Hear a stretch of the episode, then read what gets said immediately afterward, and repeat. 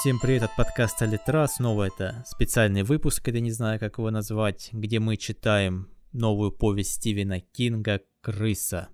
Для тех, кто не слушал первую часть, вкратце расскажу. Есть преподаватель английского языка и литературы Дрю Ларсон. Он пишет рассказы, даже публиковался.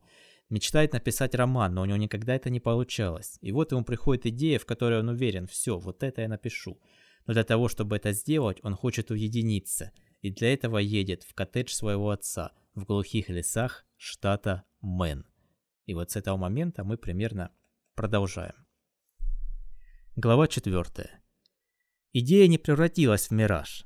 Она стала сильнее, ярче, и неделю спустя, теплым октябрьским утром, Дрю загрузил коробки с припасами, в основном консервами, в багажник старого Сабербана, который они использовали как вторую машину. За ними последовал саквояж с бельем и туалетными принадлежностями. За саквояжем пошел ноутбук и потертый футляр с папиной старой печатной машинкой «Олимпия», которую взял как резерв. Он не доверял электроснабжению в поселке. При ветре там обычно обрывало линии передач, и дачные товарищества были последним местом, где восстанавливали электричество после порывов. Он поцеловал детей на прощание, пока те еще не ушли в школу. Когда они вернутся, здесь уже будет сестра Люси, чтобы их встретить. Сейчас Люси стояла на выезде со двора, в блузке без рукавов и своих выцветших джинсах. Она выглядела стройной и желанной, но одна бровь хмурилась, как бывало в преддверии ее предменструальной мигрени. «Ты должен быть осторожен», — сказала она, — «и не только в своей работе. Северные края пустеют между днем труда и охотничьим сезоном, а покрытие сотовой сети сдохнет в 40 милях от Преск-Айл. Если ты, гуляя по лесу, сломаешь ногу или потеряешься. Дорогая, я не буду лазить по лесам. Когда я пойду туда, если я пойду, то буду придерживаться дороги. Он пристально посмотрел на нее и не обратил внимания на увиденное. Это была не только нахмуренная бровь. Ее глаза приобрели подозрительный отблеск. «Если тебе важно, чтобы я остался, я останусь. Только скажи. Правда останешься?» Ну проверь. Молясь, что не станет этого делать. Она рассматривала свои кроссовки. Затем подняла голову и покачала ею. «Нет, я понимаю, насколько для тебя это важно. Понимаю ты Стейси с Бреном. Я слышала, что он сказал, когда ты его поцеловал. Брендон, их двенадцатилетний сын, сказал, «Привези назад крутую вещь, пап». «Я хочу, чтобы ты звонил мне каждый день, мистер, не позже пяти, даже если ты весь в процессе, Твой мобильный телефон не будет работать, а обычный должен. Мы каждый месяц получаем счет, и утром я звонила, чтобы проверить. И он не просто набирался. Я даже услышала сообщение со старого автоответчика твоего отца. У меня даже мурашки пошли, будто голос из могилы. Еще бы. Отец Дрю уже 10 лет как умер. Они оставили себе коттедж, иногда наведываясь туда сами, затем сдавая в аренду охотничьим тусовкам, пока не умер старый Билл, их смотритель. После этого они перестали заморачиваться. Одна группа охотников полностью не заплатила, другая здорово разнесла помещение. Это не стоило тех усилий. Тебе стоит записать новое сообщение. Запишу. И честно предупреждаю, Дрю, если ты не будешь отзываться, я приеду. Не лучшая будет идея, дорогая. Те последние 15 миль по сортирной дороге оторвут у Вольва выхлопную трубу. Возможно, и коробку передач тоже. Да неважно, потому что... Я это скажу, ладно? Когда все идет не так с каким-то из рассказов, ты просто можешь отложить его в сторону. Неделю-другую ты слоняешься по дому и снова в норме. С деревней на холме было совсем иначе. И весь следующий год был страшным для меня и детей. Этот не такой, я знаю. Ты говорил это уже раз шесть. И я верю тебе. Хотя единственное, что я о нем знаю – он не про кучку похотливых преподавателей на свингерских вечеринках в мире романов Абдайка. Она взяла его за руки, смотрела требовательно. Если все пойдет неправильно, если ты начнешь терять слова, как было с деревней, езжай домой. Ты понял? Езжай домой. Я обещаю. Теперь поцелуй меня по-настоящему. Он это сделал, нежно раздвинув губы языком и скользнув рукой в задний карман ее джинсов. Когда он отодвинулся, Люси покраснела. «Да», — сказала она, — «именно так». Он сел в Suburban и уже доехал до дороги, когда Люси закричала «Стой! Стой!» и побежала за ним. Она собирается сказать ему, что передумала. Хочет, чтобы он остался и попытался написать книгу в своем кабинете наверху.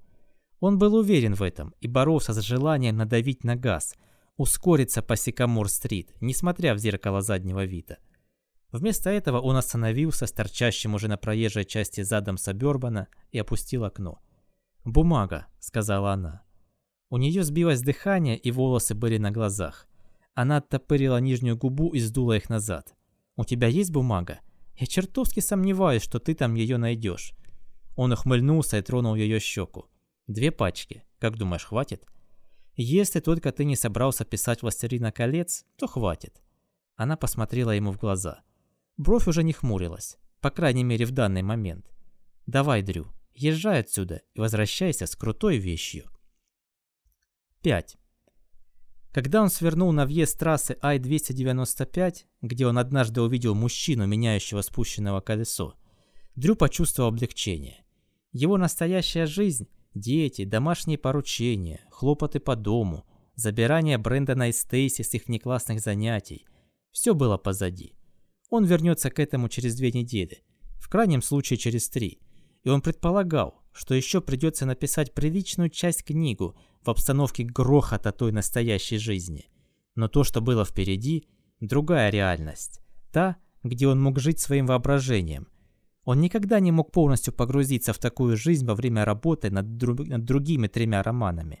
Никогда не был способен это преодолеть. В этот раз чувствовал, что сможет.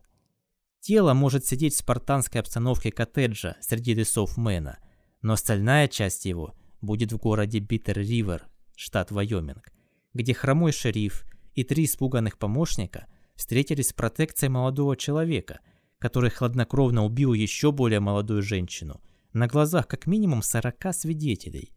Защитить его от разъяренных жителей была лишь половина работы стража закона. Оставалось еще доставить задержанного в административный центр, где бы провели слушание. Если в Вайоминге были административные центры в 1880-х, он разузнает об этом позже. Дрю не знал, где старый Прескотт раздобыл маленькую армию головорезов, которая, по его расчетам, не допустила бы перевозки сына, но был уверен, что понимание придет к нему постепенно. Все было постепенным. Он влился в поток на трассе Ай-295 возле Гардинера. Сабербан, 120 тысяч на одометре, подрагивал на 60, но когда он довел его до 70, вся тряска исчезла, и старушка поехала плавно, как по маслу. Впереди все еще был четырехчасовой заезд, последний час по постоянно сужающемуся пути, переходящему в то, что местные из поселка называли «сортирной дорогой». Он не так сильно предвкушал поездку, как открыть свой ноутбук, подсоединить к нему маленький принтер Hewlett Packard и создать документ, который он назовет Bitter River 1. Наконец-то мысли о пропасти белого пространства под курсором не наполняли его смесью страха и надежды.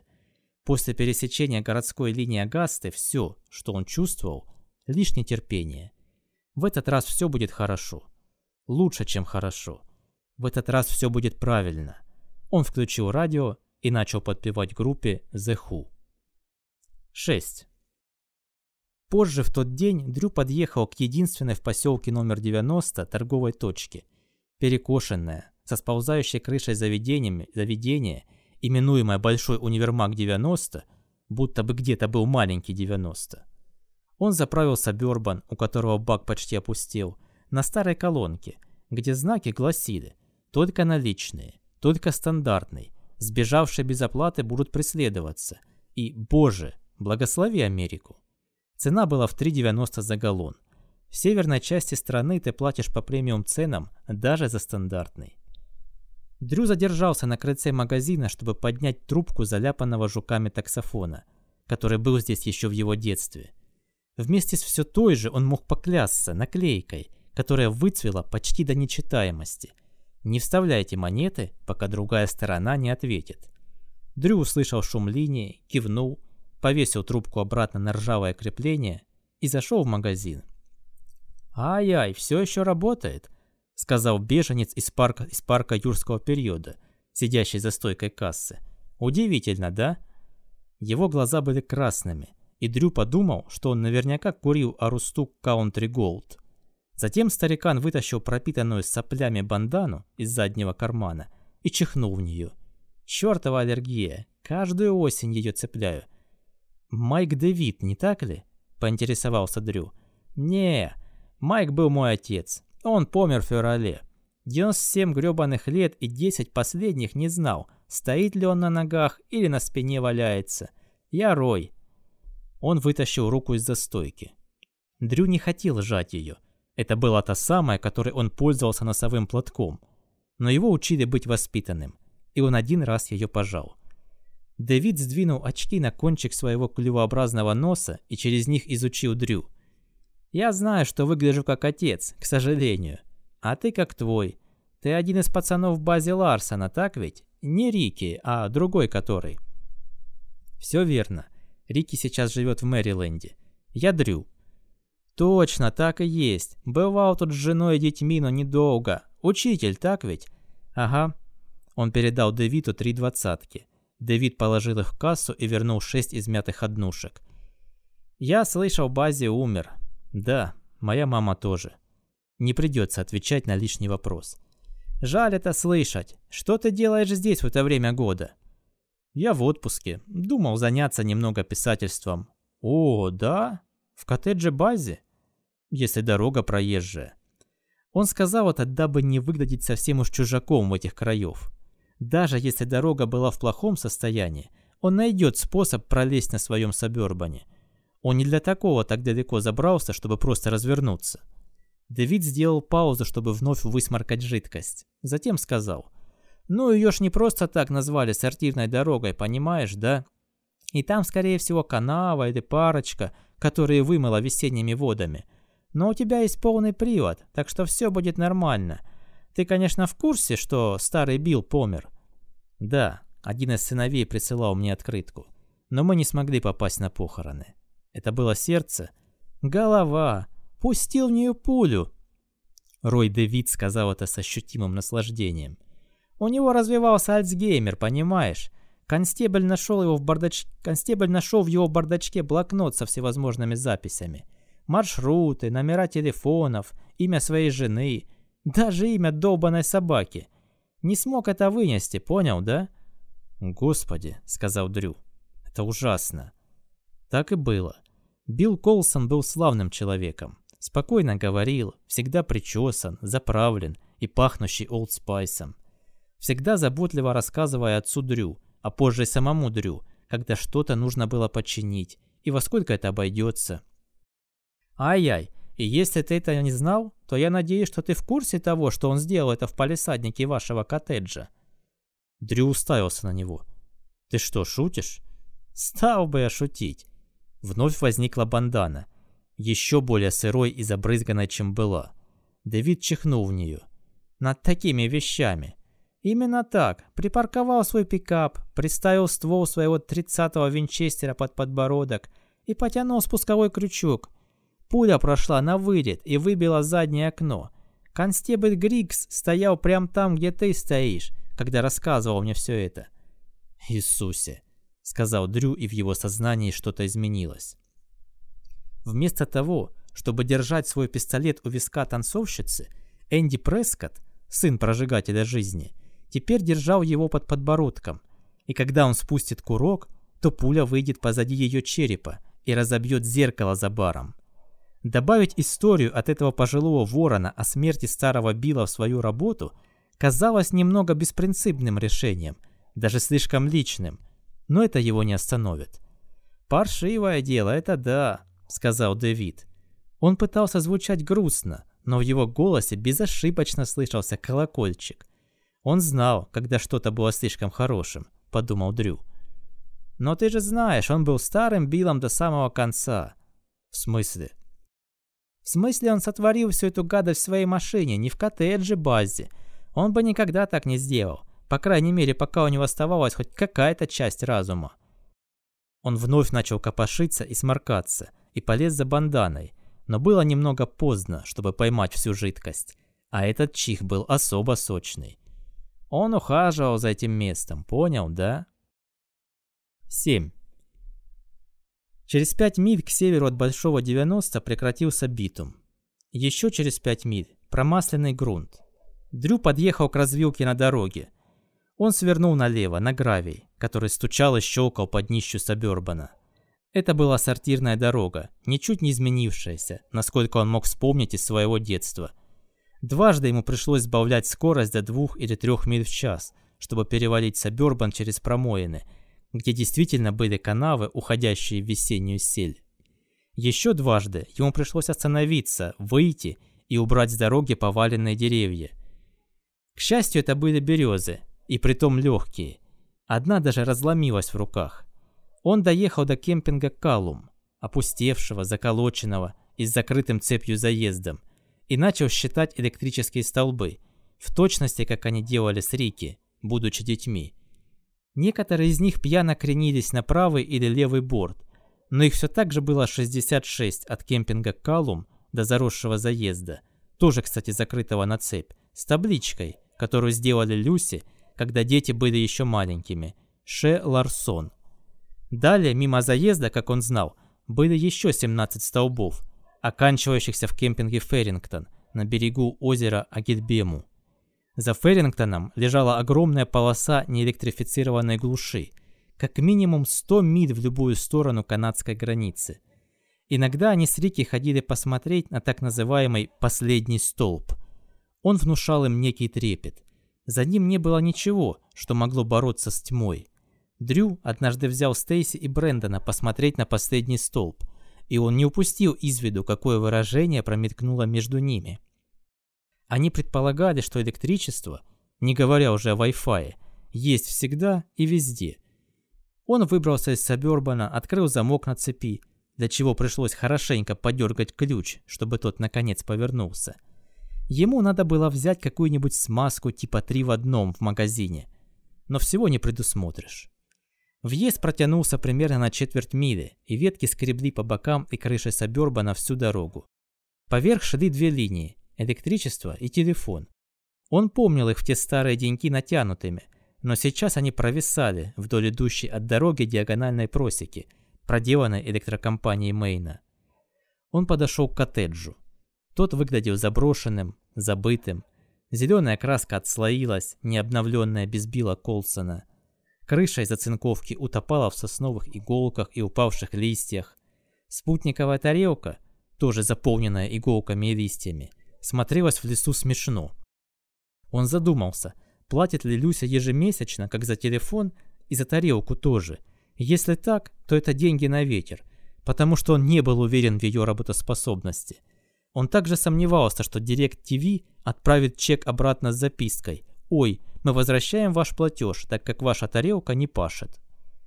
Крыльцо было потрепанным, но выглядело достаточно крепко, хотя это не стоило воспринимать как должное. Под ним он заметил выцветший зеленый брезент, накрывавший, как предположил Дрю, связку или две дров. Возможно, последние дрова, принесенные старым Биллом. Он вышел и застыл у Сабербана, положив руку на теплый капот. Где-то каркнул ворон. Вдалеке ему ответил другой. Не считая журчания бегущего в озеро ручья Готфри, это были единственные звуки.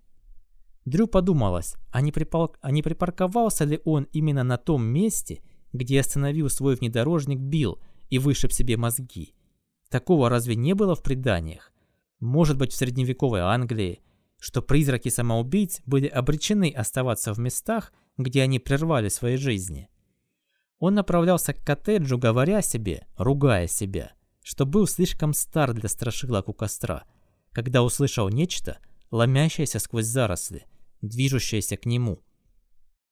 То, что возникло при осмотре сосен между коттеджем и ручьем, не было призраком или зомби, а лосенком, шатающимся на нелепо длинных ногах. Он дошел уже до сарая с инструментом, позади дома, увидел человека и остановился. Они оба таращились друг на друга. Дрю думал, что лось молодой или уже зрелый, был одним из самых уродливых и непривлекательных божьих тварей. Кто его знает, о чем думал лосенок? «Никто тебя не обидит, дружок», — мягко сказал Дрю, и лосенок насторожил уши. Вновь донесся треск, гораздо громче, и мама лосенка раздвинула себе плечами проход в деревьях. Ветка упала на шею, и лосиха ее стряхнула. Она уставилась на Дрю, опустив голову и заскребла копытом. Уши откинулись назад, вплотную к голове. «Это я буду виноватым», — подумал Дрю. «Она видит меня как угрозу своему ребенку и винит в этом меня». Он подумал бежать к Сабербану, но могло быть, наверняка было, слишком далеко. И бег, даже прочь от лосенка, мог разъярить мать. То, что он просто стоял на месте, стараясь успокоить мысли тысячефунтового зверя, стоявшего не далее, чем в 30 ярдах. Не о чем волноваться, мамаша. Я безобиден. Она изучала его еще секунд 15 с опущенной головой и скребущим землю копытом. Казалось, что дольше. Затем она подошла к лосенку, ни на секунду не сводя глаз с чужака, и встала между ним и Дрю. Бросила на него еще один долгий взгляд, словно обдумывая свой следующий шаг. Дрю стоял замерев. Он очень сильно испугался, но также испытывал странный подъем. Он подумал, если она атакует с этого расстояния, то я, скорее всего, погибну или буду так сильно травмирован, что все равно умру. Если нет, то у меня здесь выйдет офигенная работа. Офигенная. Он знал, что это было глупое уравнение даже в такой рискованный для жизни момент. Возможно, он сейчас был как ребенок, верящий, что ему подарят велосипед на день рождения, если определенное облако закроет солнце. Но в то же время чувствовал, это было правдой. Лосиная мама неожиданно махнула головой, боднув малыша в заднюю часть. Он заблеял почти как овца – совсем не похоже на хриплый рев папиной старой лосиной дудки, и побрел в сторону леса. Мать пошла следом, остановившись кинуть на Дрю последний зловещий взгляд. «Пойдешь следом и умрешь». Дрю позволил себе выдох, не подозревая, что все это время он его сдерживал, избитое клише из триллеров, оказавшееся правдой, и направился к крыльцу. Рука, державшая ключи, немного дрожала. Он уже говорил себе, что не было для него опасности, не особо. Если не трогать лося, даже защищающую потомство лосигу, он тебя тоже не тронет. Кстати, могло быть и хуже. Это мог быть медведь. 8. Он вошел, ожидая внутри беспорядка, но коттедж был как с иголочки. Несомненно, работа старого Билла. Может, даже он в последний раз навел порядок в день, когда убил себя. Старый, пара... Старый половик Эгги Ларсон так и лежал по центру комнаты. По краям уже вылазили нитки, но в основном был целый. Была и дровяная печь Рейнджер, стоявшая на кирпичах и готовая к загрузке топлива. Ее круглое окошко было таким же чистым, как и пол. Слева находилась примитивная кухонька. Справа, где открывался вид на уходящий к ручью лес, стоял дубовый обеденный стол – в дальнем краю комнаты стояли раскладной диван, пара стульев и камин, который Дрю сомневался, растапливать или нет. Бог его знает, сколько в дымоходе скопилось сажи, не говоря уже о живности, мышах, белках, летучих мышах. Есть и плита для готовки Hot Point, которая считалась новой еще в те дни, когда единственным спутником, облетающим Землю, была Луна. Рядом с ней стоял отключенный от тока, открытый и какой-то неживой холодильник. Он был пуст, не считая коробки пищевой соды Arm Hammer. Телевизор в гостиной был портативным, на столике с колесами. Он вспомнил, как они четверо сидели перед ним, смотря повторы сериала «Мэш» и поедая полуфабрикаты. Ступеньки дощатой лестницы уходили наверх возле западной стены коттеджа. Там было нечто вроде галереи – выстроенной книжными шкафами, в основном с книгами в мягких обложках. Люси называла такое чтивом дождливого походного дня. За галереей открывались две маленькие спальни. В одной спали Дрю и Люси, в другой – дети. Разве они прекратили приезжать сюда, когда Стейси начала ныть про свою приватность? В этом была причина. Дрю не мог вспомнить. Он просто был рад находиться здесь и рад, что никто из арендаторов не удрал вместе с маминым половиком. Да из чего бы они стали это делать? Когда-то он был довольно красивым, но сейчас подходил лишь для грязных издысу сапог или босых, мокрых от хождения по ручью ног. «Я смогу здесь работать», — сказал Дрю. «Да». Он чуть не подпрыгнул от звука собственного голоса, как подумалось, все еще будучи на нервах от переглядов с мамой Лосихой, и затем рассмеялся. Ему не нужно было проверять электричество, потому что виднелась мигающая красная лампочка на старом отцовском автоответчике. Но он все равно щелкнул включателем верхнего света, ведь полдень уже начал угасать. Он подошел к автоответчику и нажал «плей». «Дрю, это Люси». Ее голос плавал, словно шел из глубины в 20 тысяч лье под водой. И Дрю вспомнил, что это старое отвечающее устройство всего лишь кассетный магнитофон – Вообще удивительно, что он еще работал. Уже 10 минут четвертого, я немного переживаю. Ты уже на месте? Позвони, как только сможешь. Дрю был тронут, но одновременно и раздражен. Он приехал сюда во избежание отвлекающих вещей, и последнее, что ему было нужно, это Люся, заглядывающая под руку следующие три недели. Но все-таки он предполагал, что у нее есть уважительные причины беспокоиться – у него могла случиться неприятность по пути сюда, или поломка на сортирной дороге. Она бы точно не волновалась, что он сходит с ума из-за книги, которую еще даже не начал писать. Мысли об этом выдернули воспоминания о лекции, спонсируемой кафедрой английского языка и литературы лет 5-6 назад.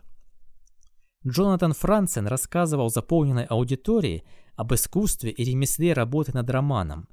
Он тогда говорил, что пик работы в написании романа приходит раньше, чем писатель еще начал, пока все еще находится в его воображении. Даже самая ясная часть, которая была у вас в голове, затем теряется при переводе в текст, говорил Франсен.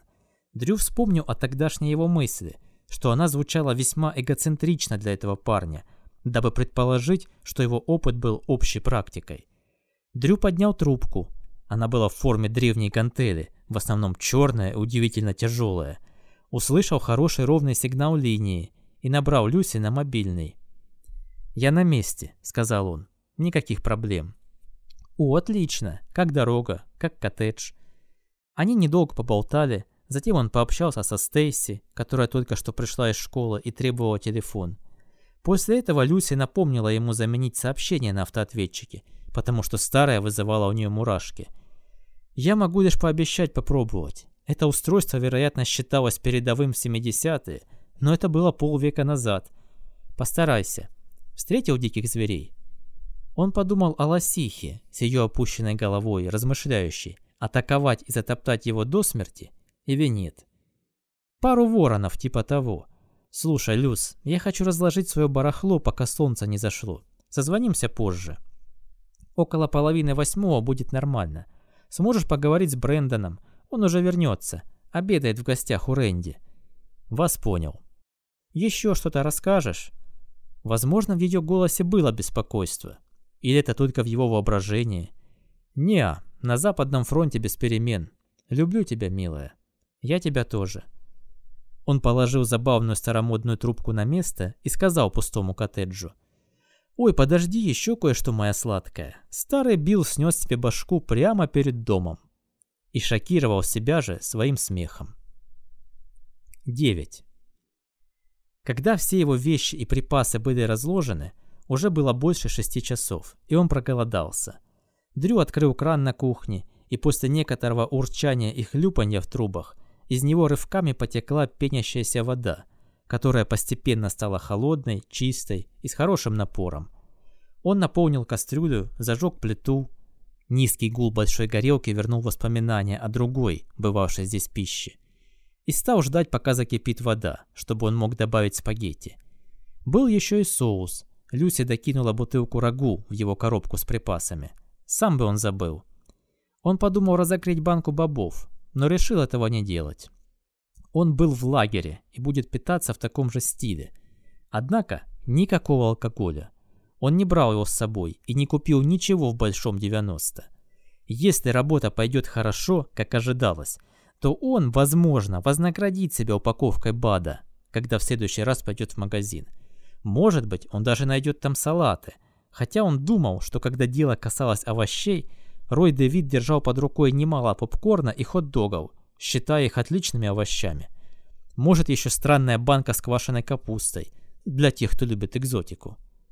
Пока закипала вода и разогревался соус, Дрю включил телевизор, не ожидая ничего, кроме помех.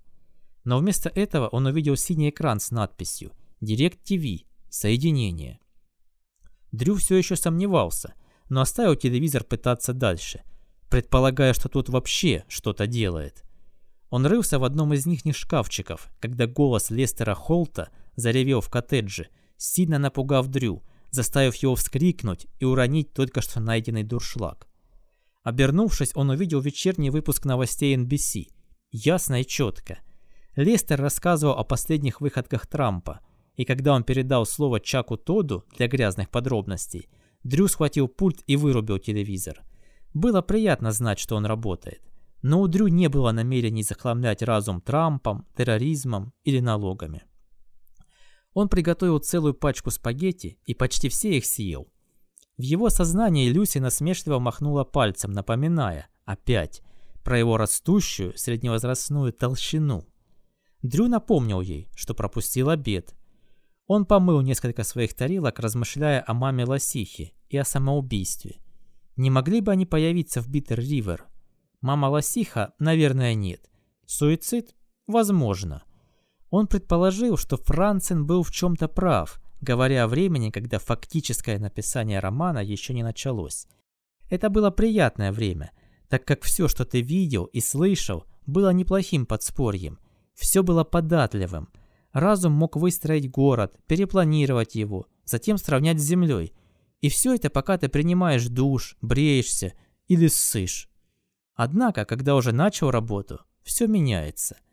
Каждая написанная сцена, каждое написанное слово понемногу ограничивали твои варианты. Постепенно ты становился как корова, шагающая в узкий жёлоб без выхода, шагающая к своей... «Нет, нет, это все совсем не так», — сказал он, вновь испугавшись звучанию своего голоса. «Все совсем не так». 10. В глухих лесах темнота наступает быстро. Дрю обошел помещение, включив светильники. Их было четыре. Каждый отбрасывал более ужасные тени, чем предыдущий, и ткнул кнопку автоответчика. Он дважды прослушал сообщение своего умершего отца, старого любимого папы, который никогда, насколько Дрю мог припомнить, не сказал сыновьям плохого слова или поднял на них руку. Обидные слова и поднятие рук были в юрисдикции матери. Казалось неправильным стирать это сообщение, но поскольку в папином столе не нашлось запасной кассеты, грозные приказы Люси не оставили ему выбора. Его запись была краткой и по сути. Это Дрю. Пожалуйста, оставьте сообщение. Покончив с этим, он накинул свою ветровку и вышел наружу, посидеть на ступеньках и полюбоваться на звезды. Он всегда поражался, как же много их становится видно, стоит покинуть засвеченный огнями город – даже такой относительно маленький, как Фалмут. Бог разлил наверху целый кувшин света, и позади этого была вечность. Загадочность такой широты мироздания не поддавалась осознанию. Подул порыв ветра, заставив сосны по-своему грустно вздохнуть. И неожиданно Дрю ощутил себя очень одиноким и маленьким. По коже пробежал холодок, и он вернулся обратно в дом, решив зажечь немного дров в печке, дабы удостовериться, что это действие не заполнит коттедж дымом. По обе стороны камина стояли ящики. В одном была щепа для растопки, вероятно принесенная старым Биллом, когда он укладывал свой последний штабель дров под крыльцо. Во втором были игрушки. Дрю встал на колено и порылся в них. Фрисби ВМО, который он вспомнил с трудом, он, Люси и дети играли вчетвером перед домом, смеясь каждый раз, когда кто-то запускал его в колючие заросли и лез потом доставать. Кукла-тянучка, растягивающийся Армстронг, который он уверен был принадлежала Брэндону, и Барби с непристойно обнаженной грудью, точно была во владении Стейси. Однако другие предметы он или не помнил, либо никогда не видел. Одноглазый плюшевый медведь, колода карт Уна – россыпь бейсбольных карточек, игра под названием «Передай свиней». Юла, украшенная обезьянками в бейсбольных рукавицах. Когда он накачал ручку и отпустил, она пьяно затряслась на полу и просвистела «Возьми меня на бейсбол». Последнее его не беспокоило. Пока Юла вращалась, обезьяны махали своими перчатками вверх-вниз, словно прося о помощи, и когда завод подходил к концу, мелодия начала звучать довольно зловеще – Перед тем, как добраться до дня ящика, он взглянул на часы. Увидев, что уже четверть девятого, перезвонил Люси. Извинился за задержку, рассказав, как отвлекся на ящик игрушек. Думаю, я узнал растягивающегося Армстронга Брэндона. Люся простонала. Боже, я так ненавидела эту штуку. Она так странно пахла. Я помню. Тут еще всякое, но есть штуки, которые я могу поклясться, что никогда не видел. Передай свиней? Передать что? Она засмеялась. Это детская игра. А что насчет юлы с обезьянами сверху? Играет еще «Возьми меня на бейсбол». Не помню. Ой, подожди-ка. Три или четыре года назад мы сдавали коттедж семье по фамилии Пирсон, помнишь? С трудом. Он вообще не помнил. Если это было три года назад, то он был весь отдан деревне на холме. Точнее сказать, был к ней привязан. А еще связан и с кляпом во рту. Буквально садомаза. У них был маленький мальчик, лет 6-7. Некоторые игрушки наверняка его. «Странно, что он за ними не скучает», — сказал Дрю. Он рассматривал медведя, который смотрелся плешивым, как игрушка, которую часто и искренне обнимают. «Хочешь поговорить с Брэндоном? Он здесь». «Конечно». «Привет, пап», — сказал Брэндон. «Не закончил еще свою книгу?» «Очень смешно. Завтра начинаю». «Как у тебя там, все хорошо?» Дрю осмотрелся. Большая комната выглядела спокойно в освещении с потолка и светильников. Даже ужасные тени казались нормальными. И если дымоход не забит, немного огня уберут эту легкую прохладу. «Да», — сказал он, — «все хорошо». Так и было. Он чувствовал себя в безопасности. Ощущал себя беременным, готовым разродиться. Не было страха перед завтрашним стартом книги. Слова потекут наружу, он в этом не сомневался. С печью тоже было все в порядке. Дымоход чистый и с хорошей тягой. Дождавшись, пока его маленький костер догорит дотла, он застелил себе постель в хозяйской спальне. Шутка. Комната с трудом позволяла просто в ней развернуться. Простыней и одеялом, которые лишь немного отдавали несвежестью. В десять он в них завернулся, уставившись в темноту, слушая подвывание ветра под карнизом. Он думал о Билле, совершившем самоубийство во дворе, но лишь недолго и без страха или ужаса. То, что он чувствовал, воображая последние моменты жизни старого смотрителя. Кружок металла, давящий снизу на подбородок, последние вздохи, удары сердца и мысли, не особо отличалось от чувств наблюдения за сложной и неизмеримой широтой Млечного Пути. Мироздание было глубоким, очень глубоким. Оно хранило много секретов и никогда не заканчивалось. 11. Он проснулся рано утром. Съел завтрак, затем позвонил Люси. Она как раз собирала детей в школу, Ругала Стейси за несделанные домашние задания, говоря Брэндону, что тот забыл рюкзак в гостиной. Так что их беседа получилась вынуждена короткой. После прощания Дрю надел свою куртку и спустился к ручью. Деревья на дальнем краю были кое-где вырублены, открывая потрясающий вид на лес, уходящий волнами вдаль. Над ними однородно голубело небо. Он стоял там почти 10 минут, наслаждаясь невообразимой красотой окружающего мира – и пытаясь очистить разум. Приготовиться. Каждый семестр он читал курс современной американской и британской литературы, но так как он уже публиковался, и не где-то, а в Нью-Йоркере, то основной работой было преподавание писательского мастерства. Он начинал каждый семинар с разговора о творческом процессе. Дрю втолковывал студентам. Так же, как большинство людей привычными действиями готовятся ко сну – Аналогично они должны выработать у себя подход к работе над текстом. Это были словно пассы руками, которые совершает гипнотизер, подготавливая своего субъекта к состоянию транса. Процесс написания прозы или поэзии сравнивают со сном, вещал он студентам. Но не думаю, что это очень уж точное определение. Я считаю это более сродни гипнозу. Чем больше ритуалов ты проводишь при подготовке – тем легче тебе становится погрузиться в это состояние.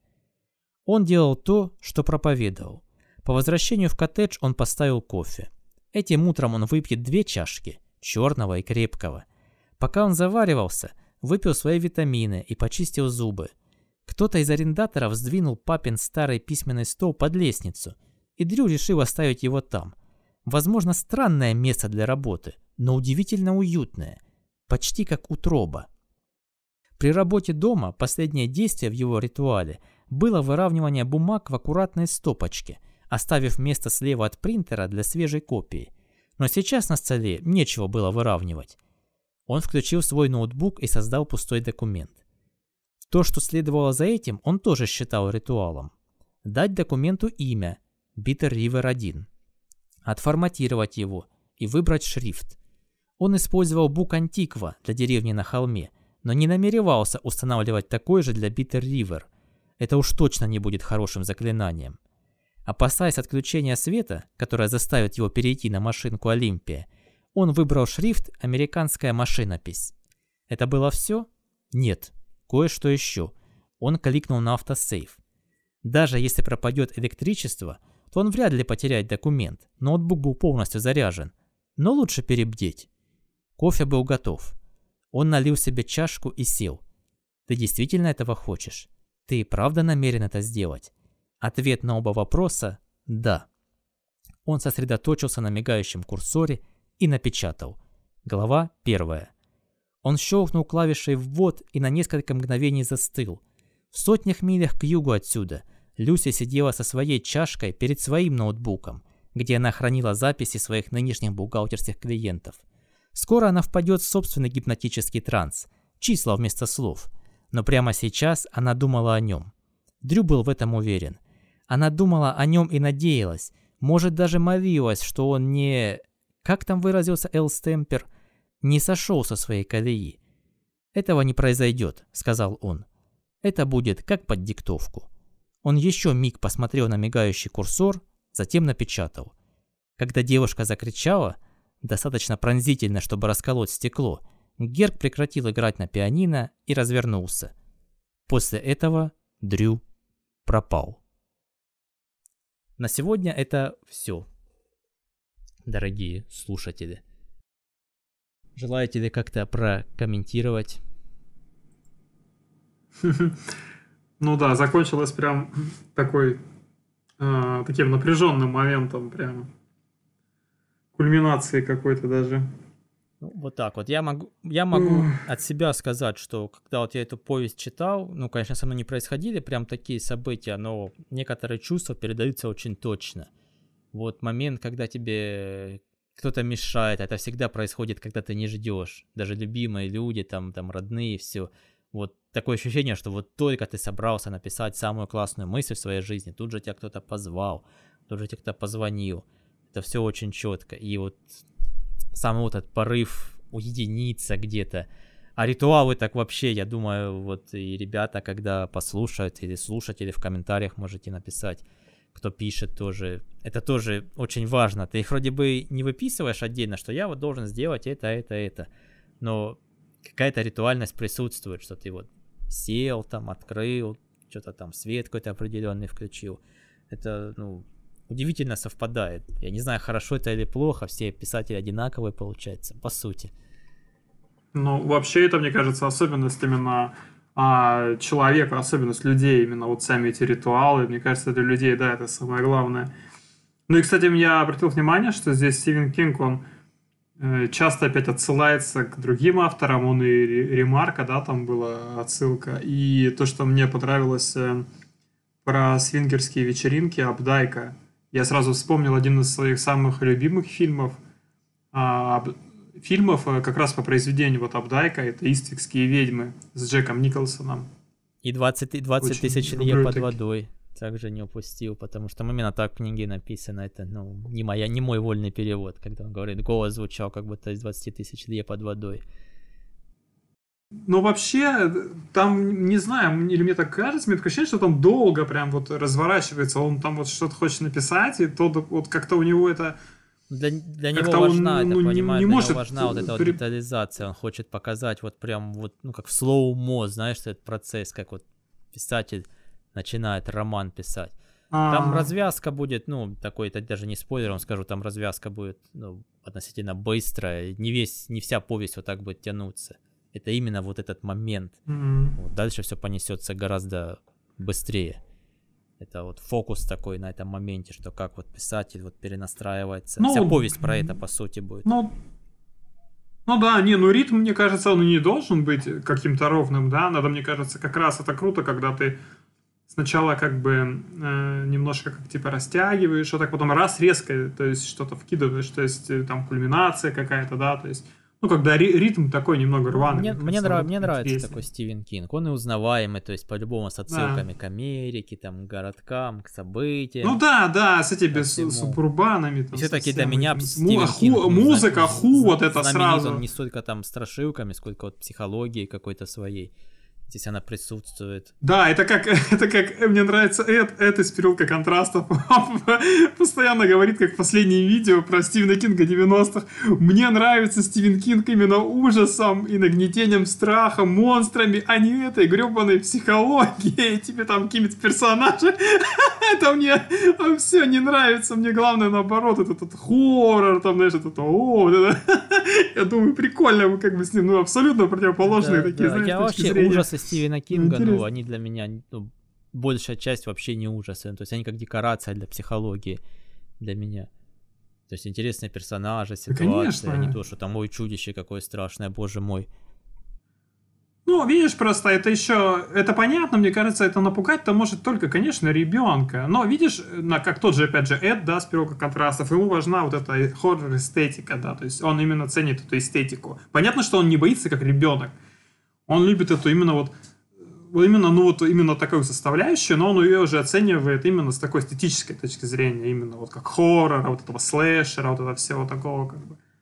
Ну, а так, да, конечно, то есть. А когда, ну, а вообще, конечно, люди, особенно, мне кажется, в большинстве своем, конечно, они, когда читают Кинга долго и уже старше становятся, что именно, да, и ты уже персонажи, то есть тебя подкупает. Вот этот дух э, именно вот этой Америки, особенно вот эм, он, знаешь, как какой-то Клинт вот он тебе вот люди показывают не как там вот сейчас что-то, а вот тебя окунать вот атмосферу именно старой вот Америки какой-то, знаешь, которой на самом деле не существует уже давно, то есть но о которой ты, ты как бы э, скучаешь, э, хотя ты там никогда не был, например. Ну, и, и получается, ты сам никогда это не видел, но ты это только из произведений воспринимаешь. Вот как, ну, старых фильмов там с Клинтом Иствудом, да, и вот из э, произведений Стивена Кинга, ну вот старых я имею в виду именно.